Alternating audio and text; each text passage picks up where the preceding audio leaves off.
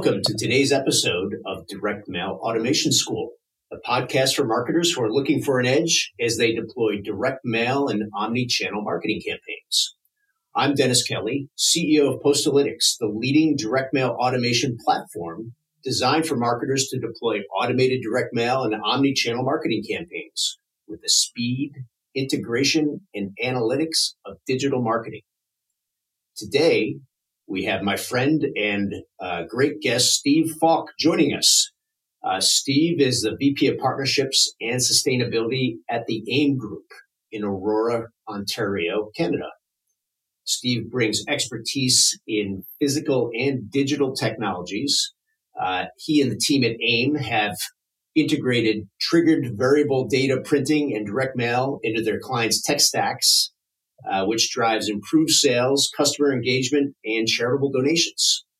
Steve's a well-known expert in omni-channel marketing that includes personalized direct mail across both Canada and the US. He's also developed a significant body of work to help understand the carbon footprint of direct mail and has developed programs at AIIM that utilize advanced carbon offset techniques. Welcome, Steve. We're psyched to have you join us at the Direct Mail Automation School today. It's nice to be uh, back at school. exactly. Thanks for the invitation, Dennis. Oh, well, it's great. So, uh, just as a little bit of background, uh, Steve uh, has uh, uh, developed a, a, long career in in direct mail and, and in omni-channel marketing. Um, and uh, we've worked together now for several years and, and we're partners up in Canada. And so uh, Postalytics and Steve and his team have a, have a great relationship that uh, is growing like wildfire. Uh, so, so Steve, let's take a step back before we get into the meat of the conversation. And, you know, uh, I think the audience loves to hear how uh, marketers have gotten to the place where they have, and, and they to, to understand your background and and really how that it's shaped you and and you know where you stand today. And so, give us a, a take on you know the Steve Falk story and and how you got to where you are settle in, settle in, you know. But no, I, I, mean, if you if you try to summarize it for this audience, um, know, I was very lucky. Uh, my dad was on the ground floor of Scholastic Books when they came to Canada. And, you know, a lot of people are familiar with those books coming to their school. And from a very early age, not only did I have a great source of books, but I got working in the warehouse and, and systems at Scholastic Books, you know, summer jobs and stuff. And I saw direct communication, marketing communications working like they were just masters at it. You know, they talked directly to teachers. They knew their class size, the grade they taught, the language they taught.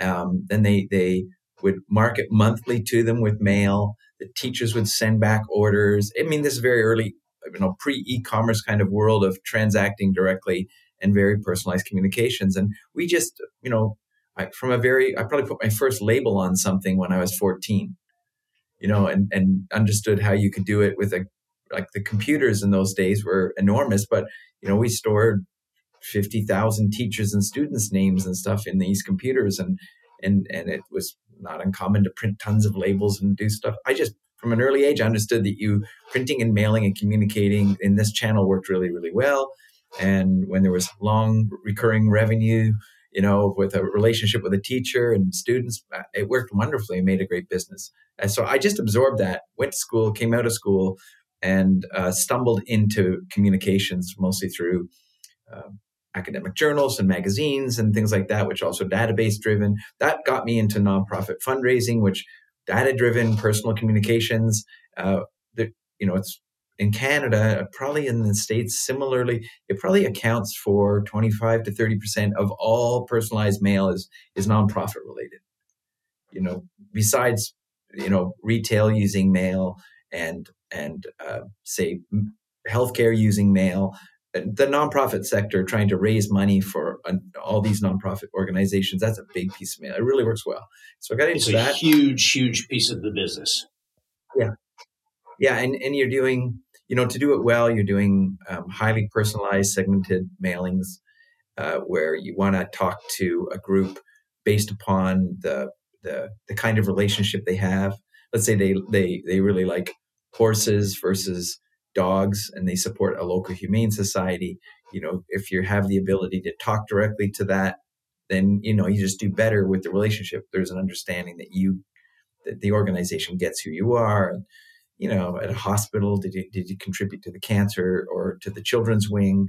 And without so we you know we adopted over the years you just got adopted the best ways to do that which took me into you know faster and better kinds of digital printing and faster and better kinds of uh, two-way communications with data so i mean that's the that's the short trip the two minute bullet is like from scholastic books to highly personalized like can we do 60,000 personalized letters in an hour with full color back and forth with a data stream that came in in the morning and mail them, you know, the next morning. Yeah, you can do that now. It's just on. It's, it's a beautiful thing. And and along the way, you started Prime, right? Yeah. So along the way, um, you know, you you, you I just had, um, you know, my wife would say, uh, you know, a, a really an illness to try and run businesses instead of just go work for somebody else.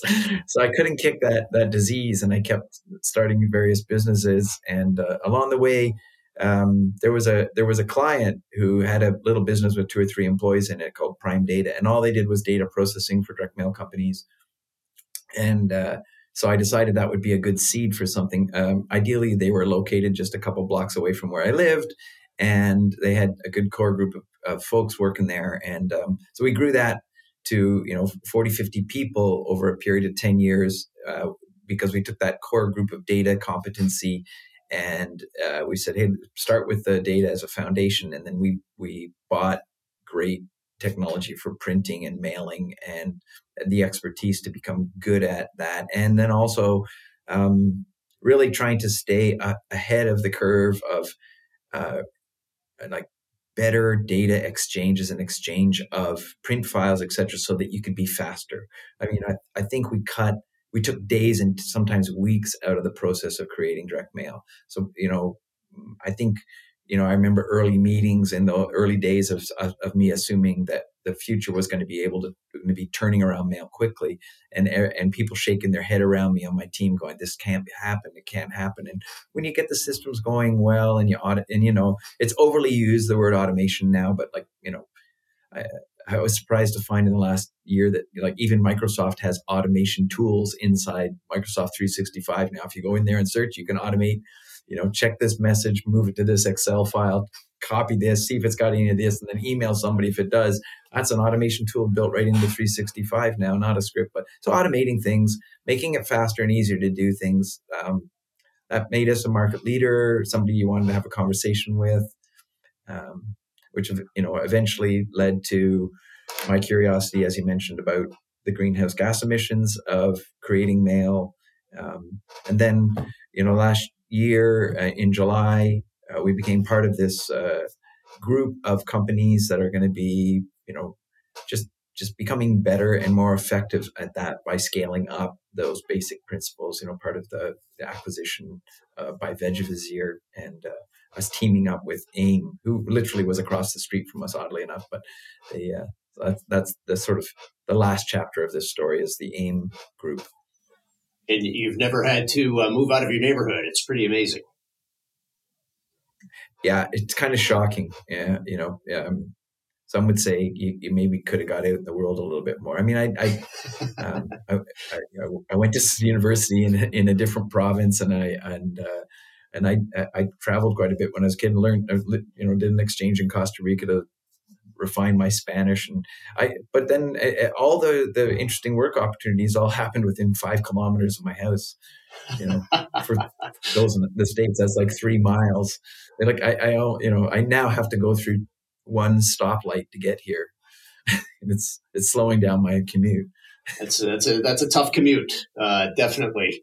Uh, yeah. No need to work from from home for you. Uh, so yeah. you know it's interesting and and I think unusual uh, for somebody that you know ultimately is in the, the printing and mailing business to really have started from a, a data expertise uh, core and, and moved into the printing and mailing. A lot of times when I talk to print partners, it's kind of the other way.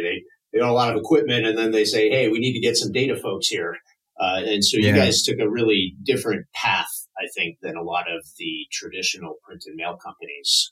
Um, and you know that that whole notion of applying automation uh, to the data is is really something that we at Postalytics have embraced very heavily. Obviously, it's it's it's kind of the core of what we do, and I think that's probably why our visions align so well uh, uh about how uh, you know communications and and omni-channel campaigns are evolving over time. Uh, it was know, natural that we found each other. exactly, exactly, and you know as as as so much data is now being captured and stored and in CRM and marketing automation tools and, and the segmentation and, and everything being used to drive digital campaigns is being applied there. It's just natural to attach direct mail to those uh, data sets and workflows uh, so that it can flourish alongside all the digital channels that are out there.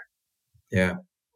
I mean, it, I think it's the only way it can continue to survive if it's that per- like the the I it's it's got to be be able to react quickly. It's got to be easier to do than it's been in the past, and uh, and connecting through uh, those resources have been kind of built by by digital marketers, you know, to to reflect that. Hey, we want to be able to send out an email more quickly or an SMS message quickly in re- response to something that's happening in this customer or donor or patient's life and and and and then it's a matter of you have your choice of channels. And i mentioned like sms and email. Well direct mail is a is a channel that has very similar kind of features you know an, a send to address a personalized message that i can send a timeliness that i can send it out. It's just that they arrive in different mailboxes and have a different amount of impact depending timing wise and everything else. So i, I don't think that direct mail survives without it. Like it, there will be times when you can do um, mail that isn't attached like that.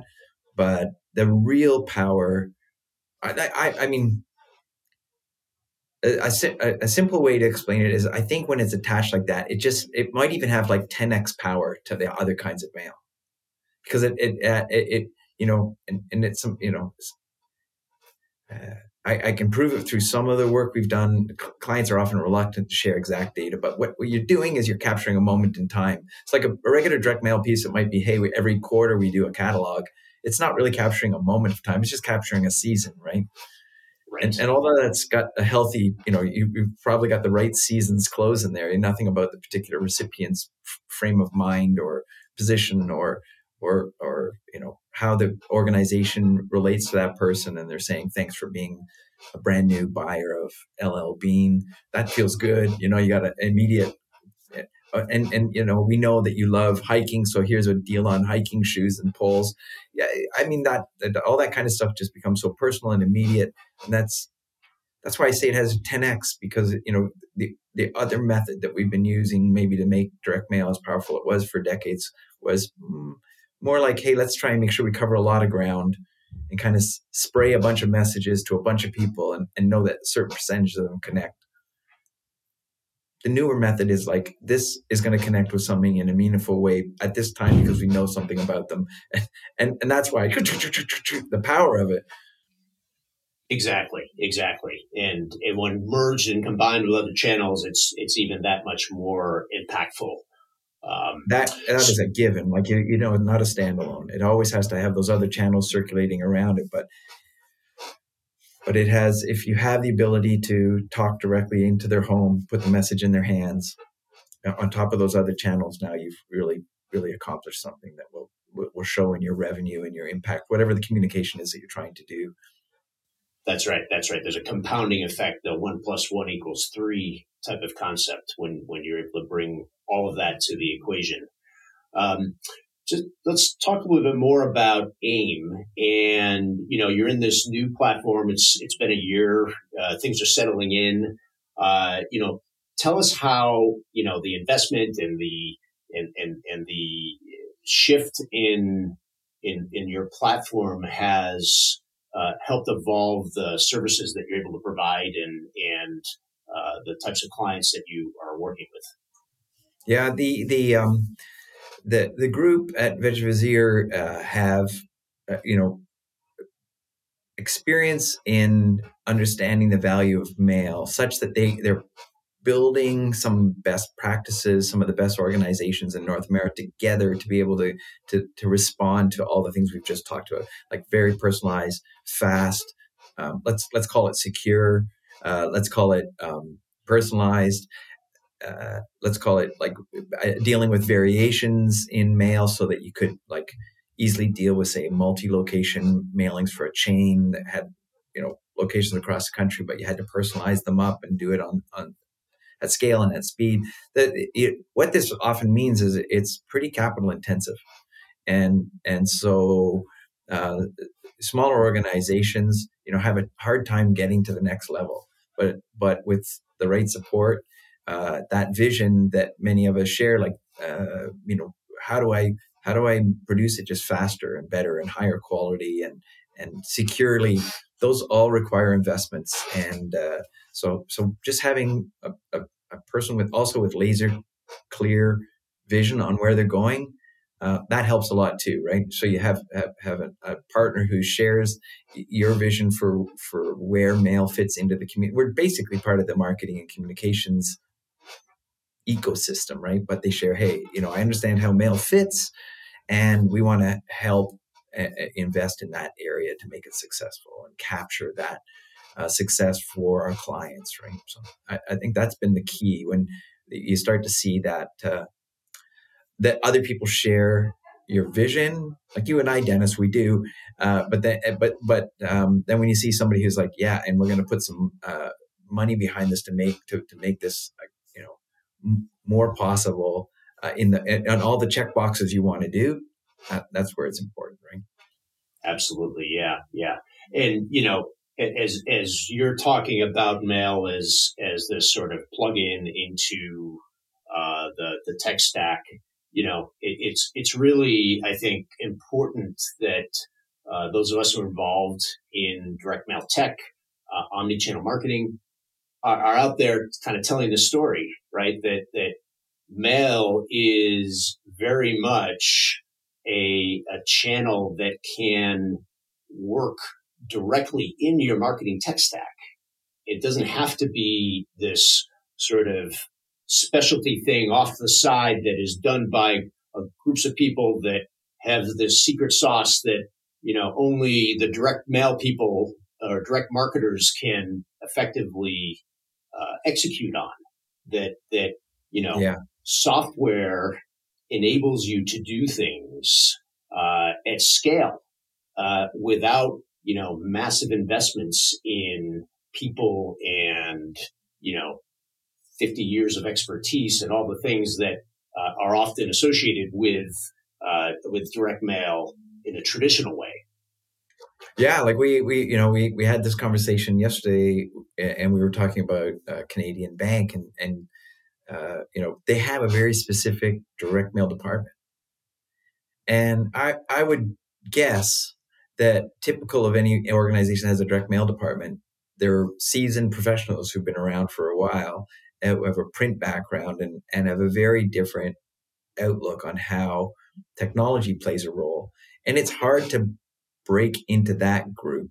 It's eh, so when you say, "Hey, are we, are we speaking on behalf of this as a technology thing?"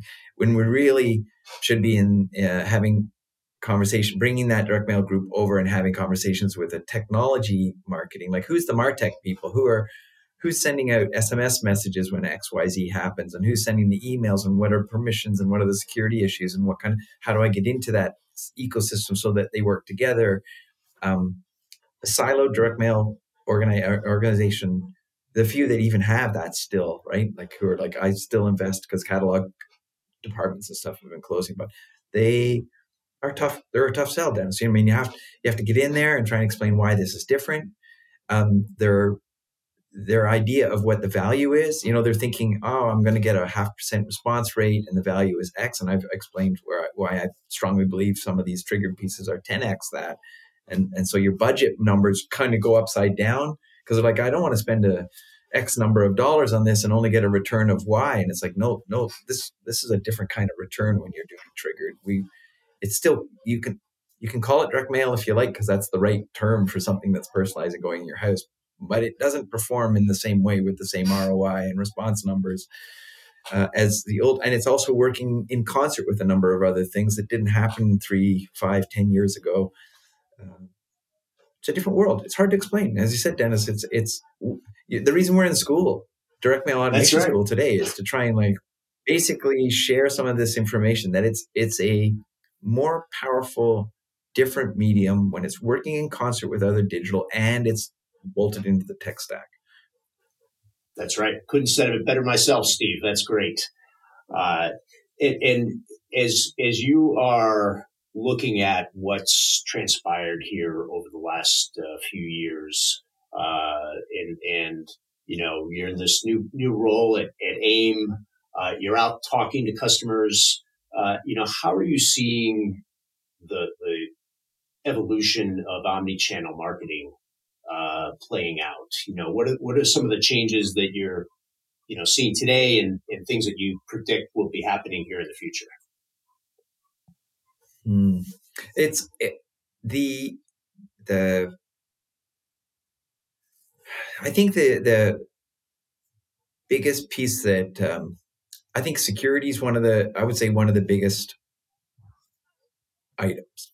Um, you know, there was a time, and, and and it still occurs today, where some you know somebody that you're working with says, "I'm going to email you my client list," you know, an unsecured file just in an email, which was absolutely something we did 20 years ago, right? And it's like, well, just send these files back and forth and put them on an unsecured FTP site where you can pick them up, and anyone else can too.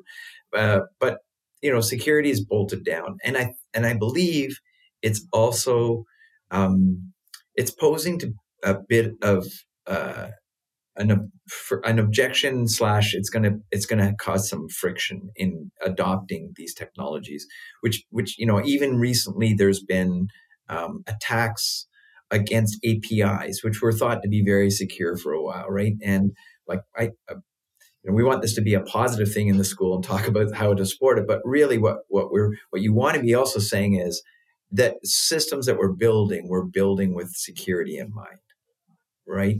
And so that you can kind of get over an organization's objections to like so there is an, a marketing e- ecosystem of trusted players who are exchanging data to do things, and you have to become serious about it. You know, it, we wouldn't have thought 20 years ago to get police checks for all of our employees. We wouldn't have thought to have like a special secure um, shredding system for a document or an envelope, but that's now considered important. And if a document has a name or address on it, whatever, it hits the shredder and it gets shredded before it leaves the building instead of.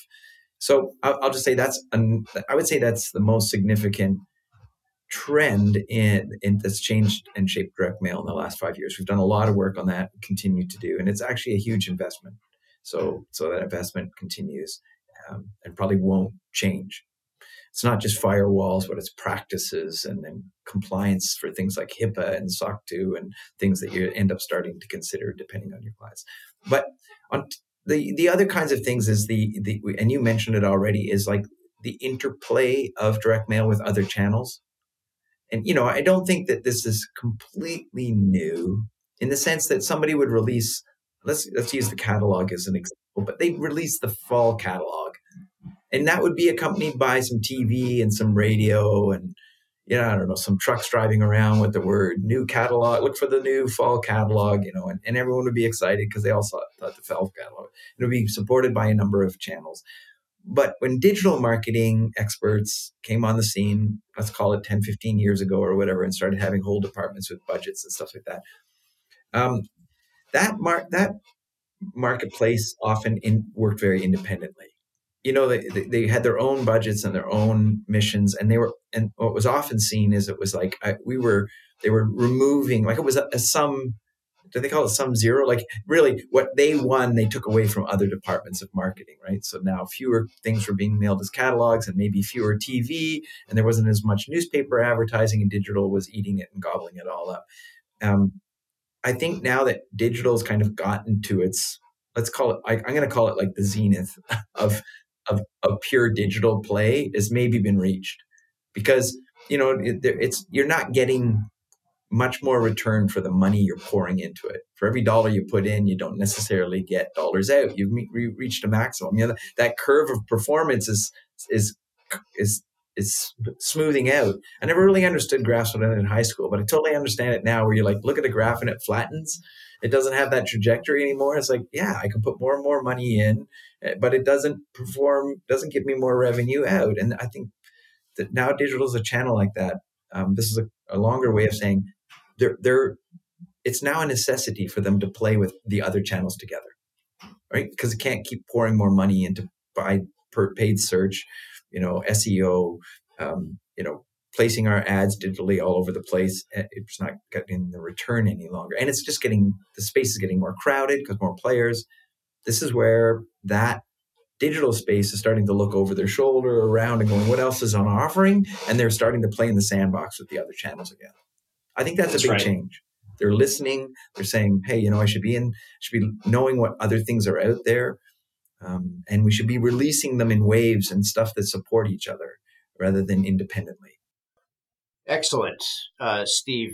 Uh, you know, one of the things that uh, we've really uh, noticed in your career in at, at, Prime and then carried over to AIIM uh, is the work that you've done on uh, this notion of carbon neutral direct mail, and um, you know I think it's it's exciting and uh, that you you've really been a pioneer in this notion that we can uh, you know use offsets to you know neutralize the impact of direct mail.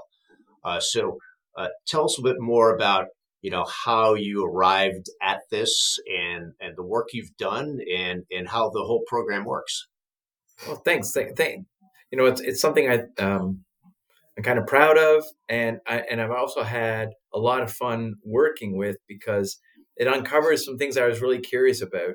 Um, you know as a lifetime um, member of the print community, having print advertising and book and magazine business, we, we've used a lot of wood and a lot of trees, and we've lived through uh, it, uh, concerns about recyclability of paper, and then Forestry Standard Council. Uh, you know, where is the origin of the paper, and how what was the forestry practices, and in the last few years, when people have been more and more concerned about uh, greenhouse gas emissions, I had no idea. Like I, I, we knew what to do with FSC, and we knew recycled percentage paper could be sixty percent. But I had, I was so curious.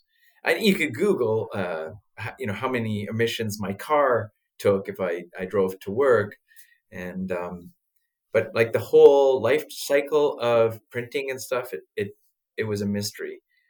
And uh, you know, you and I both, Dennis, love the outdoors, right? It, it, one of our favorite things is to stand on a river and uh, uh, enjoy, uh, you know, fly fishing on a river with, with, wilderness around us and everything. So there's, you know, it's a it's it it's a conflict to not know your impact on the environment when it's your whole business and career. And eventually, I met a young man who was hired by municipalities. He was university a student who, who was hired by municipalities to do these carbon inventories, which was starting, you know, uh, as people started doing this as part of their carbon impact assessments, um, organizations were, were realizing that part of their board's directive or the municipality's directive was to understand the environmental impacts. So over uh, a dinner, a family dinner, this young guy explained to me how he did it for a town, and I said, I think you can do that for my business. So I hired him on a contract to come and do a research project, and and we worked on what, what's called scope one, scope two, and scope three emissions, which is scope one. Scope two is like our plant, and scope one and one and uh, three are kind of like upstream and downstream of your facility. So we uh, did a survey of everybody who commuted to work. We looked at our utility bills and what we it cost to heat and to air condition our facility, and uh, whether or not there were chemicals coming in and out, and and you know things like VOCs, which we had gotten rid of all of our presses that emitted a lot of VOCs and that kind of. Thing. In the end, we were able to do an assessment of our building pretty quickly, and then we looked at that what was coming into us, which is largely paper, really heavy products, and it turns out that, that some of the paper companies had done some heavy lifting for us already. So if you inquire and, and use the most popular paper brands made in North America, then many of them are already promoting that we've done the greenhouse gas study. So if you buy a ton of paper X, they'll tell you there's so many tons of emissions for this ton of paper. So we knew how many tons cre- you know of paper we needed to create a million pieces of mail, let's say, and we knew how many millions of pieces of mail we were creating a year in our plant. We typically using these couple of pieces, a couple of types of paper. Okay, well then it was downstream, and and the post office was a big mystery to us, and and uh, but turns out post offices around the world had been trying to get a grip of this. So Canada Post, as many as four years ago, had already started in their annual report doing an emissions uh, of, of CO2 report. So we were able to take that report, divide it by the number of parcels and mail pieces, averaging the weight out for each of those things, having conversations with the post office about what do you think about our, our methodology for this. They couldn't really disagree because nobody's really tried it before.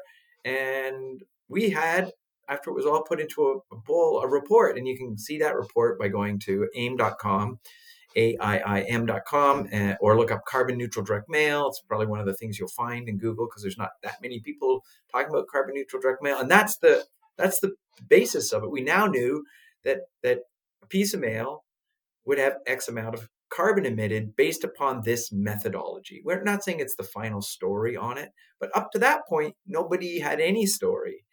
And I guess it, you know I can I can let a couple a couple of interesting things here that that might encourage you to do this research yourself or maybe in your own sector or whatever. But one of the things we found is that the emissions were actually 10 roughly 10 times the weight of the mail piece. So if you had a 20 gram mail piece or a one ounce mail piece, the amount of greenhouse gas emissions that were emitted from the tree to the, the paper mill to delivering the paper to us for us doing it in our shop, delivering it to Canada Post, Canada Post to get it to the home, was the emissions weighed 10 times the mail piece. Wow. 10 wow. ounces if it was a one ounce mail piece. And, and a ton of greenhouse gas emissions is roughly a giant balloon the size of up to the 10 yard line in a football field. It's 10 yards across, 10 yards high balloon. That's a ton. And it only takes 5,000 pieces of mail of a typical letter in an envelope to make a ton of that. So for every 5,000 pieces you do in a day, you are part of a life cycle of that balloon going up. Now, Canada Post is responsible, the Postal Service responsible for some of it. We are for some of it, and the trees and manufacturing. But but we, we started saying, you know what? If, if our clients wanted, uh, we'll just we'll just buy this. And, and for a while, we just did it for everybody, and now we have an opt-in program. And uh, so, you if you want to offset this, you may have your own offset program. If you're a bank or a credit union, you may have some offset but you can use offset credits that we have. There's a lot of controversy about offset credits right now. Understandably, uh, it, it's it's a bit of an unregulated industry. Uh, we use um, some in Canada that are, are nature based offset credits, and and we understand the whole system's in a bit of flux. It's moving around, and the, but but we had to we had to feel we felt like we had to do something once we understood, and this was an opportunity for us to say, hey, you can't understand it, you can do something about it, and it's you don't have to have your hand, head in the sand.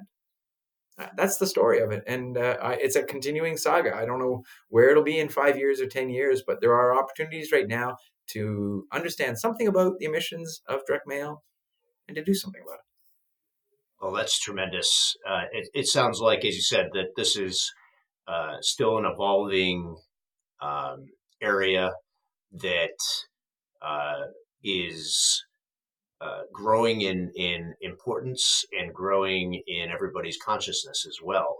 And and so uh, it's tremendous work that you've done. Uh, we thank you, and yeah. Uh, you know I think it's it's really pioneering uh, in this space. So. Well, uh, thank you. It's been a great team team effort here, and you know, down in the USPS, they they made a, a almost a historic decision in the last year, um, I was speaking at Mailcom and I had the opportunity to talk to some of the people at USPS and congratulate them on the decision to buy electric vehicles instead of instead of you know gas burning vehicles because those vehicles last 10 or 20 30 years sometimes delivering mail and there's there's one thing i learned about this project is if if you're moving heavy things long distances, you're emitting, uh, you know, CO2, carbon.